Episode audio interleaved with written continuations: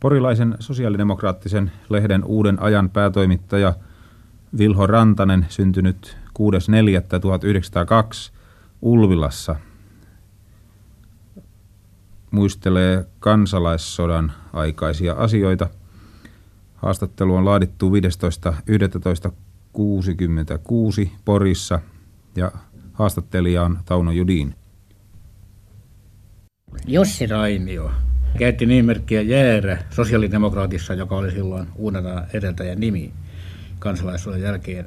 Helsinkiläiset veivät meidän lehdeltämme nimen ja meidän lehdestämme tuli silloin uusi aika. Niin se oli siis. Tämä oli siis toimittajana sosiaalidemokraatissa ja kirjoitti Jäärä nimimerkillä pakinoita. Ne olivat hyvin suosittuja työväen keskuudessa, mutta sitä vastaan kylläkin pelättyjä ja vihattujakin porvarikeskuudessa. Niinpä sitten kun tuli huhtikuun 13. vuonna 18 niin, ja valkoistyöt tulle kaupunkiin, eh, Jääre ei ollut ottanut osaa kansalaissotaa, mutta häntä vihattiin oikein taholla näiden hänen kirjoitusta johdosta. Eh, luvia murretta käyttäneet miehet tulivat hänen kotiinsa ja hakivat hänet siis Laaksosen sieltä ja veivät raatihuoneella ja sormasivat siellä erittäin raalla tavalla. Tästä, nostettiinko tästä koskaan oikeusjuttua? Ei nostettu, sehän oli oman käden oikeutta ja eikä, eikä siitä katsottiin, sehän oli, val, sehän oli sellaista vallankäyttöä silloin, ei, ei niistä nostettu syytettä. Minkälaisia yksityiskohtia eh, liittyy tähän? Te sanoitte, että se oli erittäin raaka, tämä murha. Niin, hänen elimiä suorastaan leikeltiin ja, ja tehtiin muodottomaksi. Hänen tyttärensä, joka on naimisissa poika eli Arvo Tuomisen kanssa, on näiden tapausten johdosta niin järkyttynyt koko Porille ja tälle seudulle, että hän ei esimerkiksi tohdi käydä Porissa tämän takia, kun hänen isänsä näin raasti kohdattiin. Muistan hänen pari kertaa kansalaisuuden jälkeen, kun hän muutti täältä pois käyneen täällä. Mutta ylipäänsä hän sanoi, että hän ei tällaisen kaupunkiin halua tulla. Kuinka suhtauduttiin muihin sosiaalidemokraattisiin lehtimiehiin noin aikoina? Useat olivat olleet mukana punakaartissa ja jonkinlaisina päällikköinä tai ainakin esikunnissa ja ja joutuivat sen takia tuomioistuinten eteen.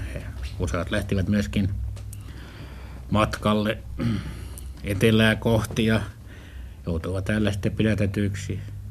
Useat saivat surmansa näissä taakoissa. Muun muassa sosiaalidemokraatin toimittaja Frans Koskinen sai tällä pakomatkalla surmansa. Oliko porilaisessa äh, sanomalehden toimituksessa, siis teidän lehden toimituksessanne mitään tuollaista erikoistarkastusta tai pidätystä tai muuta tämän jälkeen? Toimittajat olivat lähteneet pois, kun valkoiset tulivat kaupunkiin, että silloin ei mitään pidätyksiä enää pantu toimeen. Satakunnan rintaman punaisten päällikkönä oli muuten Hannes Uksila, joka oli ollut sosiaalidemokraatin toimittajana ennen kansalaissotaa. Hän meni pakomatkalle ja, ja ehti piiloutua, että häntä ei saatu kiinni ja hän pelastui ja hän kuoli muutamia vuosia sitten. Hänestä muuten sanottiin, että, että hän oli gentlemanni punainen.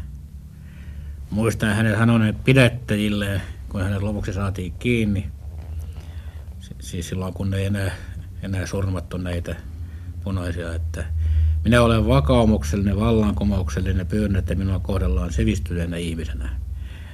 Nämä sanat kuuleva tekivät hyvää vaikutuksen jopa valkoisiin pidettäjiinkin. Te joudutte seuraamaan näitä pidätyksiä siis melko läheltä, koska tuttavaa piiristänne pidätettiin useampiakin ihmisiä. No joo, kyllä niin.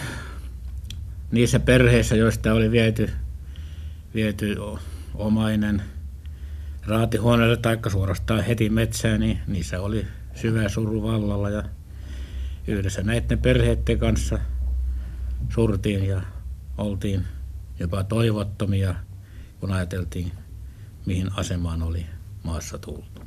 Oliko se tunne useimmissa tapauksissa siis tuollaista voimatonta katkeruutta tai mitä siihen sisältyi? Kyllä se sitä oli. Siihen ei sisältänyt enää minkäänmoista toivoa siitä, että, että isä palaisi tai että isä, isä voisi tulla perheen huoltajaksi.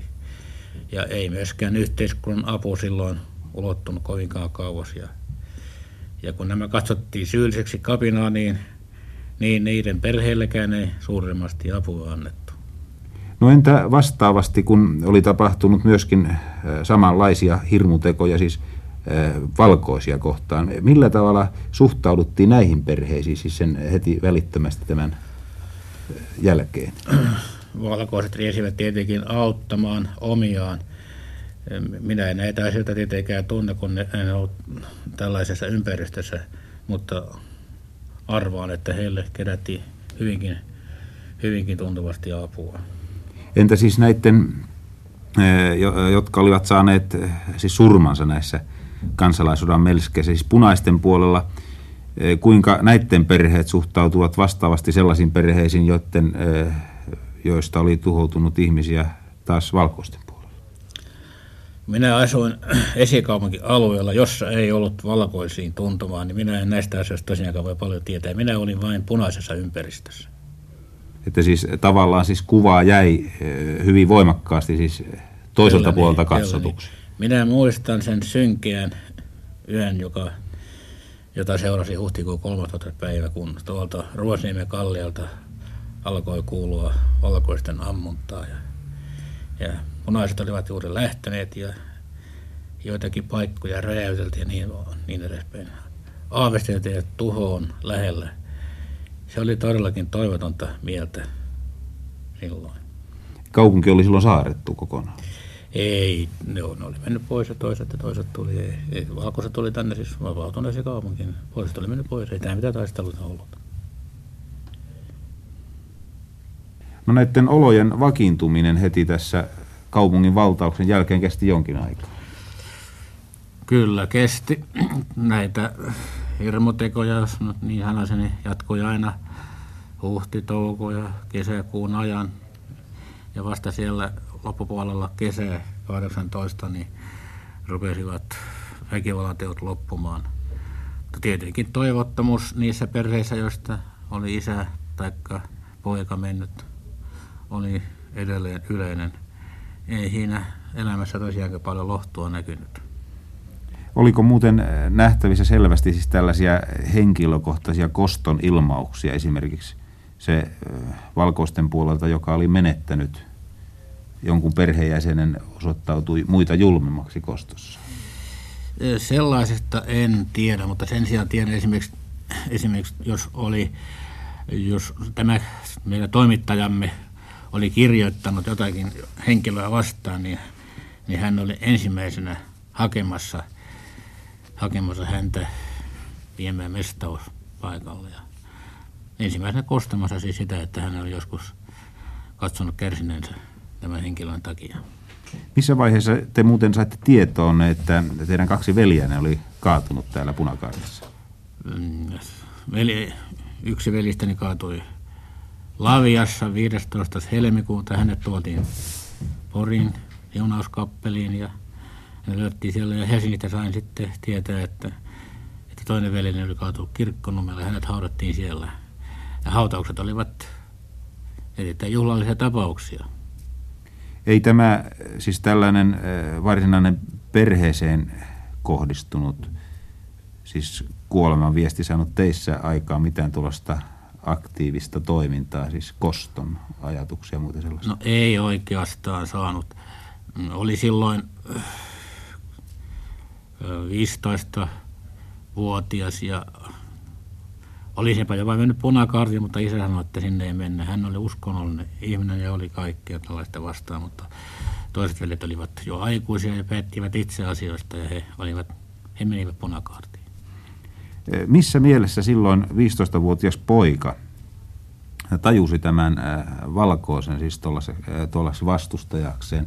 Oliko se tuollaista ihan hetken, hetken vihaa vai oliko se pitkän ajan seuraamisen tulos tai kuinka? No minun kodissani, niin kuin sanottu, isä oli uskonnollinen ja äiti myöskin. Meillä ei mitään tällaista, tällaista esiintynyt ollenkaan. Pojat olivat jo lähteneet kotoa pois ja ne, heillä oli omat, omat olonsa ja oma elämänsä. Että he, heidän vaikutuksensa ei, ei siellä näkynyt. Mutta he olivat menneet punakartiin järjestön jäseninä niin kuin kaikki yleensä menivät. Ja eivät myöskään kieltäytyneet ottamasta asetta käteen ja lähtevät rintamalle ja siellä löysivät kohtalonsa. Millä tavalla tämä punakaartin järjestäytyminen tapahtui siinä vaiheessa, kun äh, niitä joukkoja ruvettiin kokoamaan? Tuliko joku käsky, oliko se virallinen käsky tai kuinka se koottiin joukko Porissa? Oli oikeastaan vapaaehtoisjoukko ja ei siinä mitään pakkoottoa ollut, jos ei sitten katsota sitä, että kun – kun meidän mies menee, niin, niin teidänkin miehenne pitää mennä ja niin poispäin. Tällaista solidaarista, josta siksi voi sanoa solidaarista pakkoa oli, mutta ei mitään, mitään lakiin perustuvaa ollut. Että siinä esimerkiksi teidän asun yhteydessä niin tämä selvästi tämä solidaarisuus näkyvissä. Kyllä niin. Kyllä oikeastaan kaikista tölleistä lähti mies. Oliko se vihan kärki suunnattu tätä tiettyä paikkakuntailmiötä vastaan, vai oliko se tuollainen yhteiskunnan laajempi sektori, joka siinä punnittiin? No kyllä siinä oli tietysti, siinä oli tietysti, että silloin valitsi yleisesti puuta ja jopa nälkäkin oli usein perheessä vieraana ja, ja lähdettiin siitä, että nyt tällä, kun otetaan maassa valta käsiin, niin poistetaan puuta ja nälkä.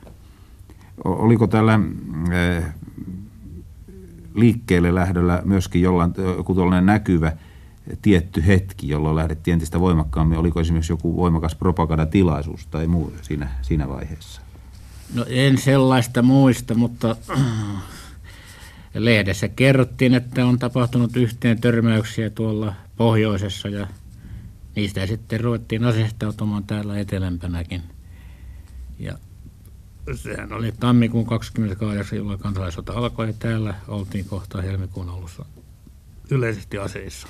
No annettiinko tänne jää, jääneelle siviiliväestölle mitään erikoisohjeita tämän tilanteen varalta? Ei annettu mitään.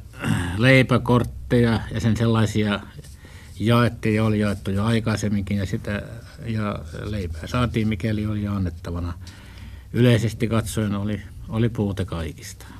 No tämän siviiliväestön elämähän täällä tapahtui melko rauhallisissa oloissa, siis niin kauan kunnes tämä rintama lähestyi. Ja siis tuli tämä punaisten joukkojen pääosa kaupunkiin. Eikö näin ollut? Kyllä, kyllä, joo. Ja siinä vaiheessa vasta tapahtui sitten täällä törmäämisiä kaupungin asukkaiden ja näiden joukkojen välillä? No ei oikeastaan, ei siinä oikeastaan mitään törmäämisiä ollut. Valkoiset olivat tietysti vähän alla päin, kun punaiset hallitsivat kaupunkia ja, ja sitten taas olivat punaiset alla päin, kun valkoiset tulivat. Ei siinä mitään törmäämisiä ollut. Sen muistan, että kun täällä oli venäläisellä iso tykki, sanottiin paksuksi pertaksi. Sitä kuljetettiin läpi kaupunkin ja oltiin vievinä tuonne tonne Pomarkkoon Normarkkuun, missä, missä oli taisteluita. Sillä oli enemmän moraalinen vaikutus kuin mikään muu, sillä se ei ollut edes kuulemma ampumakelpoinen. No missä määrin tänne jäänyt siis tämä punaisia kannattava väestö luotti tähän paikallisen venäläisen sotaväen apuun? Enpä usko, että se paljonkaan luotti, enkä minä sen verran kun näin esimerkiksi punakautalaisia harjoituksissa, niin minä nähnyt yhtään venäläistä. Joku venäläinen eh, aliupseeri oli kuulemma ollut jossakin komentamassa, mutta minä en saattanut häntä, häntä näkemään. Niin ainakaan kansalaisen loppupäivinä ei heitä ei enää punakaitalaisten joukossa ollut.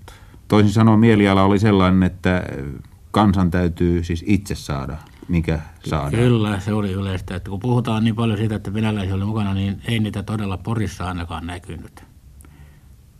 Että se oli ainoastaan niin kuin oma etu turvattavana omin keinoin. Kyllä niin, joo. Ehkä, ehkä alkuvaiheessa oli joku, joku venäläinen on antamassa kivääriharjoituksissa opetusta, sitä ei tiedä, kun se tapahtuu äh, taloissa suljettujen, suljettujen ovien takana, mutta ulkosalla ei heitä juuri näkynyt. En minä ainakaan tosiaan nähnyt. Minkälainen oli muuten äh, tänne jääneen, äh, siis tämän punaisia kannattavan väestön suhde siis paikallisiin venäläisiin? Suosittiinko heitä tai oliko se noin vähän kaihtavaa? Tai? No erät naiset suosivat heitä ja ja tuota, heihin nähden oli tietysti, hei, mutta heitä toisaalta muu väestö yleensä halveksi näitä naisia, jotka olivat näiden kanssa tekemisissä. Esimerkiksi esikaupunkialueella ei, ei ollenkaan kasvuttu näitä hyvillä silmin. Että se on niin kuin yleensä aina on suhtauduttu vieraiden sotaväkeen. Kyllä, kyllä. Joo. Oikasi sen niin sanotun Ruosniemen viikin ja tulivat sieltä palokunnan katua, jossa, jossa minunkin kotipaikkani on. Ja oli semmoisia nuoria poikia, 17-18-vuotiaita. Me olimme sitten siinä, meidän poika, minä ja veljeni ja, ja joitakin muitakin. Mm. Ja olimme siinä äh, kadulla ja katselimme, kun ne pojat tulivat sitten sieltä, ne oli, ne oli ase, ase kädessä. Mm. Ne oli ihan ensimmäisiä kyllä. Ne ihmettelinkin, niin nuoria poikia oli. Mm. Ne pysähtyi siihen meidän luoksemme ja sanoi, että tuota, te olette, te olette punikkeja. Ei me mitään punikkeja ole, mitä me olemme, me olemme poikasia vaan tai jotain semmoista. Mm, mm. Ja että kyllä te olette, ei tarvitse mitään muuta, kun he, he voi ampua teitä siihen paikkaan, eikä he, eikä he ole mihinkään vastuuseen. Mm.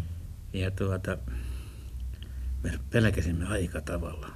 Tehdäänkö ne nyt ampuu me sitten ilman mitään vaan. Vähän aikaa siinä olimme yksi ja toinen meistä lähti menemään ja mentiin sinne meidän asuntoon sisälle eikä kun pitkään aikaa, kun me olemme kaikki sitten häipynyt, niin se tosiaan ampui se, joka siinä uhkainen, ampui meidän sokkeria vasten. Että en mä tiedä, olisiko se ampunut tosiaankin siihen sitten. Vai niin? Se oli näin kevyttä se oli. Niin, että siis toinen sanoen moraali oli Niin, pojat sanoivat no, tosiaan, että ei, ei, ei se mitään saa, he voi tehdä ampua siihen. Mitä sanotte, jos ammu, ammu tehdä siihen? No, voiko sitten mitään, että me ei tehnyt ammutta, ei, ei me mitään ole tehnyt. No siinä oli tietysti, että toiset laskivat, että silloin valitsi sotatila ja paikalliset asukkaat eivät sitä laskeneet. Suuntaan. Joo, ja sitten niin he lähti sitten tietysti, että he voisivat selittää mitä hyvää se meistä sitten. Niin. Siitä he lähti. He voisivat selittää, että me yritimme, am, me yritimme heitä, heitä kohdalla väkivallalla tai mitä he sitten on ajatellutkin.